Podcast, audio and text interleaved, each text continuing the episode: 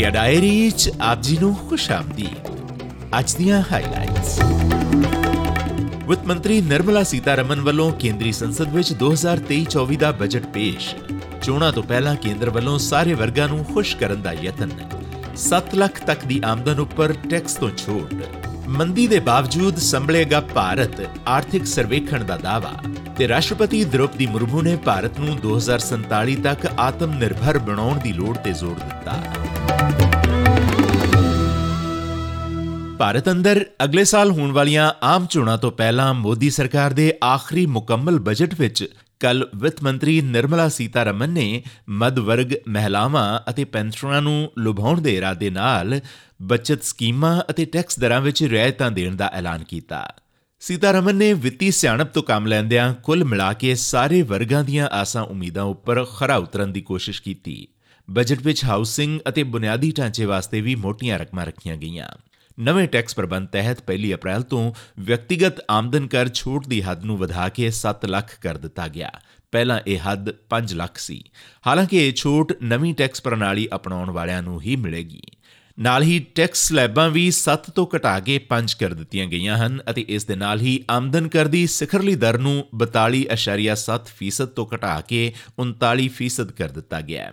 ਸਰਕਾਰ ਵੱਲੋਂ ਬਜ਼ੁਰਗਾਂ ਵਾਸਤੇ ਐਲਾਨੀ ਬਚਤ ਸਕੀਮ ਤਹਿਤ ਜਮ੍ਹਾਂ ਕੀਤੀ ਜਾਣ ਵਾਲੀ ਰਾਸ਼ੀ ਦੀ ਹੱਦ 15 ਲੱਖ ਤੋਂ ਵਧਾ ਕੇ 30 ਲੱਖ ਰੁਪਏ ਕਰ ਦਿੱਤੀ ਗਈ ਹੈ। ਬਜਟ ਵਿੱਚ ਮਹਿਲਾਵਾਂ ਵਾਸਤੇ ਵੱਖਰੇ ਤੌਰ ਤੇ ਨਵੀਂ ਬਚਤ ਯੋਜਨਾ, ਮਹਿਲਾ ਸਨਮਾਨ ਬਚਤ ਪੱਤਰ ਐਲਾਨੀ ਗਈ ਹੈ। ਦਸਨਯੋਗ ਹੈ ਕਿ ਵਿੱਤ ਮੰਤਰੀ ਨਿਰਮਲਾ ਸੀਤਾਰਮਨ ਨੇ ਆਪਣਾ ਪੰਜਵਾਂ ਮੁਕੰਮਲ ਬਜਟ ਅਜਿਹੇ ਮੌਕੇ ਪੇਸ਼ ਕੀਤਾ ਹੈ ਜਦੋਂ ਆਲਮੀ ਚੁਣੌਤੀਆਂ ਕਰਕੇ ਅਰਥਚਾਰੇ ਦੀ ਰਫ਼ਤਾਰ ਮੱਠੀ ਪੈ ਗਈ ਹੈ ਅਤੇ ਸਮਾਜਿਕ ਖੇਤਰਾਂ ਵਿੱਚ ਖਰਚ ਵਧਾਉਣ ਦੇ ਨਾਲ ਸਥਾਨਕ ਪੱਧਰ ਤੇ ਉਤਪਾਦਨ ਨੂੰ ਹੱਲਾਸ਼ੇਰੀ ਦੇਣ ਦੀ ਲੋੜ ਹੈ। ਉਹਨਾਂ ਨੇ ਮੋਬਾਈਲ ਫੋਨ ਕਲਪੁਰਜ਼ਿਆਂ ਅਤੇ ਗ੍ਰੀਨ ਊਰਜਾ ਨੂੰ ਹੱਲਾਸ਼ੇਰੀ ਦੇਣ ਵਾਸਤੇ ਲੀਥੀਅਮ ਬੈਟਰੀ ਅਤੇ ਹੋਰ ਅਜਿਹੇ ਸਮਾਨ ਵਾਸਤੇ ਟੈਕਸ ਕਟੌਤੀ ਦਾ ਐਲਾਨ ਕੀਤਾ। ਅਗਲੇ ਸਾਲ ਅਪ੍ਰੈਲ, ਮਈ ਵਿੱਚ ਹੋਣ ਵਾਲੀਆਂ ਲੋਕ ਸਭਾ ਚੋਣਾਂ ਤੋਂ ਪਹਿਲਾਂ ਸਰਕਾਰ ਦਾ ਇਹ ਆਖਰੀ ਮੁਕੰਮਲ ਬਜਟ ਹੈ। ਬਜਟ ਵਿੱਚ ਵਿੱਤੀ ਸਾਲ 2023-24 ਵਾਸਤੇ ਪੂੰਜੀਗਤ ਖਰਚੇ ਨੂੰ ਲਗਾਤਾਰ ਤੀਜੀ ਵਾਰ ਵਧਾਇਆ ਗਿਆ। ਇਸ ਨੂੰ 33% ਤੋਂ ਵਧਾ ਕੇ 10 ਲੱਖ ਕਰੋੜ ਰੁਪਏ ਕੀਤਾ ਗਿਆ ਹੈ, ਜੋ ਕੁੱਲ ਘਰੇਲੂ ਉਤਪਾਦ ਦਾ 3.3% ਹੈ ਅਤੇ ਇਹ ਵਿੱਤੀ ਸਾਲ 2019-20 ਦੇ ਮੁਕਾਬਲੇ 3 ਗੁਣਾ ਹੈ। ਵਿੱਤ ਮੰਤਰੀ ਨੇ ਆਪਣੇ ਬਜਟ ਤਕਰੀਰ ਵਿੱਚ ਕਿਹਾ ਕਿ ਇਸ ਬਜਟ ਵਿੱਚ ਪਿਛਲੇ ਬਜਟ 'ਚ ਰੱਖੀ ਗਈ ਬੁਨਿਆਦ ਉੱਪਰ ਟਿਕਾਊ ਉਸਾਰੀ ਕਰਦੇ ਹੋਏ ਭਾਰਤ ਐਟ 100 ਲਈ ਖਿੱਚੀ ਗਈ ਲਕੀਰ ਤੇ ਅੱਗੇ ਵਧਦੇ ਰਹਿਣ ਦੀ ਉਮੀਦ ਕੀਤੀ ਗਈ ਹੈ। ਉਹਨਾਂ ਕਿਹਾ ਕਿ ਭਾਰਤੀ ਅਰਥਚਾਰਾ ਇੱਕ ਚਮਕਦਾ ਤਾਰਾ ਹੈ।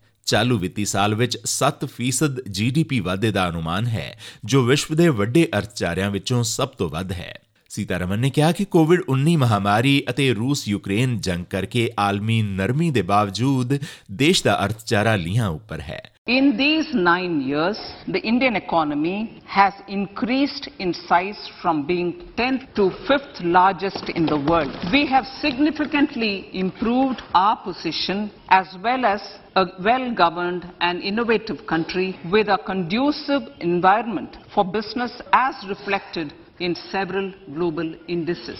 We have made a significant progress in many sustainable development goals.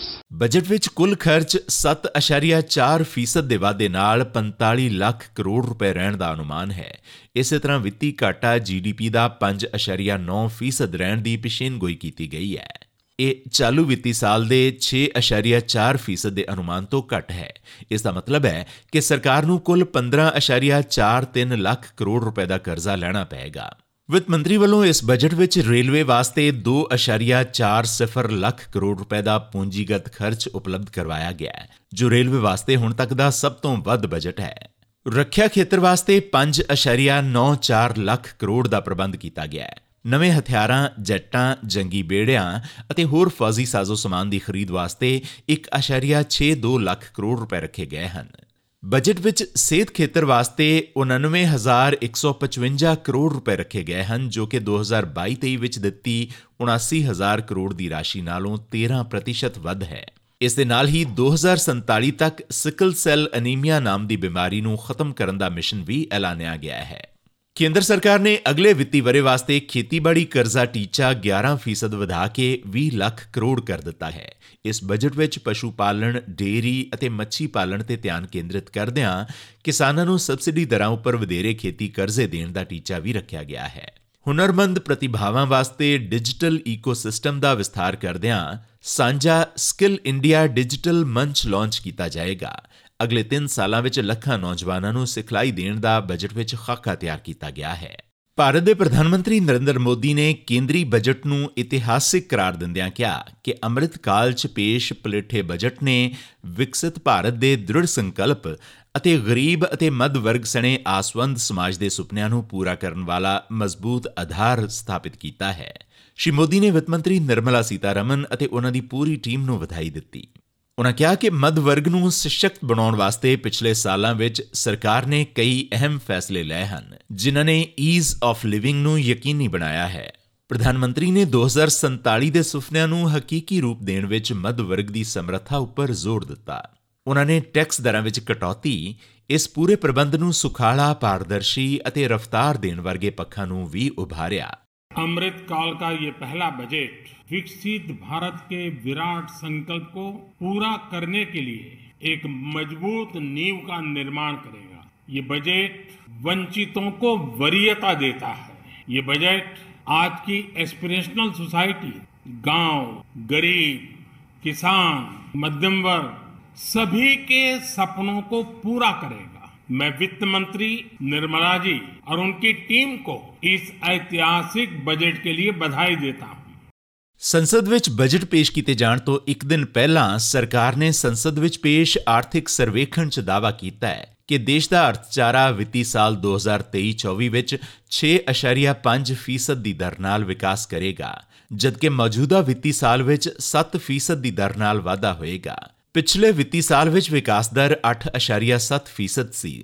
ਸਰਵੇਖਣ 'ਚ ਕਿਹਾ ਗਿਆ ਹੈ ਕਿ ਭਾਰਤ ਦੁਨੀਆ ਵਿੱਚ ਸਭ ਤੋਂ ਤੇਜ਼ੀ ਨਾਲ ਵਧਣ ਵਾਲਾ ਅਰਥਚਾਰਾ ਬਣਿਆ ਰਹੇਗਾ, ਕਿਉਂਕਿ ਭਾਰਤ ਕੁੱਲ ਆਲਮ ਨੂੰ ਦਰਪੇਸ਼ ਅਸਧਾਰਨ ਚੁਣੌਤੀਆਂ ਨਾਲ ਕਿਤੇ ਬਿਹਤਰ ਢੰਗ ਨਾਲ ਸਿੱਝਣ ਵਿੱਚ ਸਫਲ ਰਿਹਾ ਹੈ। ਉਧਰ ਰਾਸ਼ਟਰਪਤੀ ਸ਼੍ਰੀਮਤੀ ਦ੍ਰੋਪਦੀ ਮੁਰਮੂ ਨੇ ਸੰਸਦ ਦੇ ਦੋਵੇਂ ਸਦਨਾਂ ਨੂੰ ਸਾਂਝੇ ਸੰਬੋਧਨ ਨਾਲ ਬਜਟ ਇਜਲਾਸ ਦਾ ਰਸਮੀ ਆਗਾਜ਼ ਕਰਦਿਆਂ ਕਿਹਾ ਕਿ ਦੇਸ਼ ਵਿੱਚ ਸਥਿਰ, ਬੇਖੌਫ ਅਤੇ ਫੈਸਲਾਕੁਨ ਸਰਕਾਰ ਹੈ ਜਿਸ ਨੇ ਵਿਰਾਸਤ ਅਤੇ ਵਿਕਾਸ ਤੇ ਨਾਲੋਂ ਨਾਲ ਜ਼ੋਰ ਦਿੱਤਾ ਹੈ ਅਤੇ ਬਿਨਾਂ ਕਿਸੇ ਪੱਖਪਾਤ ਤੋਂ ਸਾਰੇ ਵਰਗਾਂ ਵਾਸਤੇ ਕੰਮ ਕਰ ਰਹੀ ਹੈ। ਉਨ੍ਹਾਂ ਕਿਹਾ ਕਿ ਸਰਕਾਰ ਕੁੱਲ ਆਲਮ ਨੂੰ ਉਹਨਾਂ ਦੀਆਂ ਸਮੱਸਿਆਵਾਂ ਦਾ ਹੱਲ ਸੁਝਾ ਰਹੀ ਹੈ ਅਤੇ ਅੱਜ ਹਰ ਦੇਸ਼ਵਾਸੀ ਦਾ ਆਤਮ ਵਿਸ਼ਵਾਸ ਸਿਖਰ ਤੇ ਹੈ। ਇਹ ਹਮਾਰੇ ਸਾਹਮਣੇ ਯੁਗ निर्माण का अवसर है और हमें इस अवसर के लिए शत प्रतिशत सामर्थ्य के साथ हार क्षण कार्य करना है।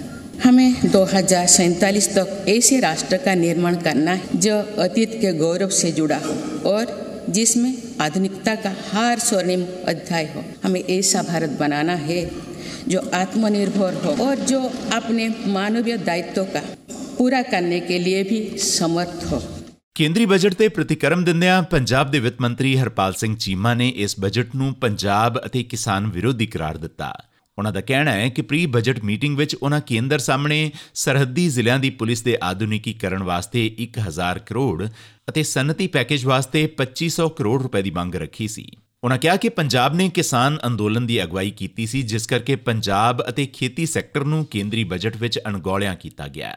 ਦੇਖੋ, ਨਾ ਪੰਜਾਬ ਦੇ ਕਿਸਾਨ ਦਾ ਸੁਪਨਾ ਪੂਰਾ ਹੋਇਆ, ਨਾ ਪੰਜਾਬ ਦੇ ਨੌਜਵਾਨ ਦਾ ਸੁਪਨਾ ਪੂਰਾ ਹੋਇਆ, ਨਾ ਪੰਜਾਬ ਦੇ ਦਲਿਤ ਲੋਕਾਂ ਦੇ ਸੁਪਨੇ ਪੂਰੇ ਹੋਏ। ਪੰਜਾਬ ਨੂੰ ਬਿਲਕੁਲ ਪੂਰੀ ਤਰ੍ਹਾਂ ਨਿਰਾਸ਼ ਕੀਤਾਗਾ ਕਿਉਂਕਿ ਜਿੰਨੀਆਂ ਵੀ ਅਸੀਂ ਬਿਫੋਰ ਜਿਹੜਾ ਬਜਟ ਪ੍ਰੈਜੈਂਟੇਸ਼ਨ ਤੋਂ ਪਹਿਲਾਂ ਅਸੀਂ ਜਿੰਨੀਆਂ ਮੰਗਾਂ ਦੇ ਕੇ ਆਏ ਸੀ, ਜਿਹੜੀਆਂ ਪ੍ਰੀ ਬਜਟ ਮੀਟਿੰਗ ਦੇ ਅਧੀਨ ਸਾਡੀ ਡਿਸਕਸ਼ਨ ਹੋਈ ਸੀ, ਇੱਕ ਵੀ ਮੰਗ ਕੇਂਦਰ ਸਰਕਾਰ ਨੇ ਸਾਡੀ ਪ੍ਰਵਾਨ ਨਹੀਂ ਕੀਤੀ। ਪੰਜਾਬ ਅੰਦਰ ਵਿਰੋਧੀ ਧਿਰ ਦੇ ਨੇਤਾ ਪ੍ਰਤਾਪ ਸਿੰਘ ਬਾਜਵਾ ਨੇ ਇਸ ਬਜਟ ਨੂੰ ਦਿਸ਼ਾਹੀਣ ਕਰਾਰ ਦਿੱਤਾ।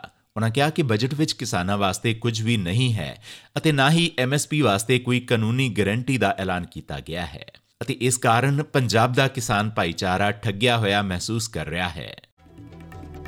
ਇਸੀ ਅੱਜ ਦੀ ਇੰਡੀਆ ਡਾਇਰੀ। ਤੁਹਾਡਾ ਦਿਨ ਸ਼ੁਭ ਰਵੇ। ਹੁਣ ਇਜਾਜ਼ਤ ਦਿਓ।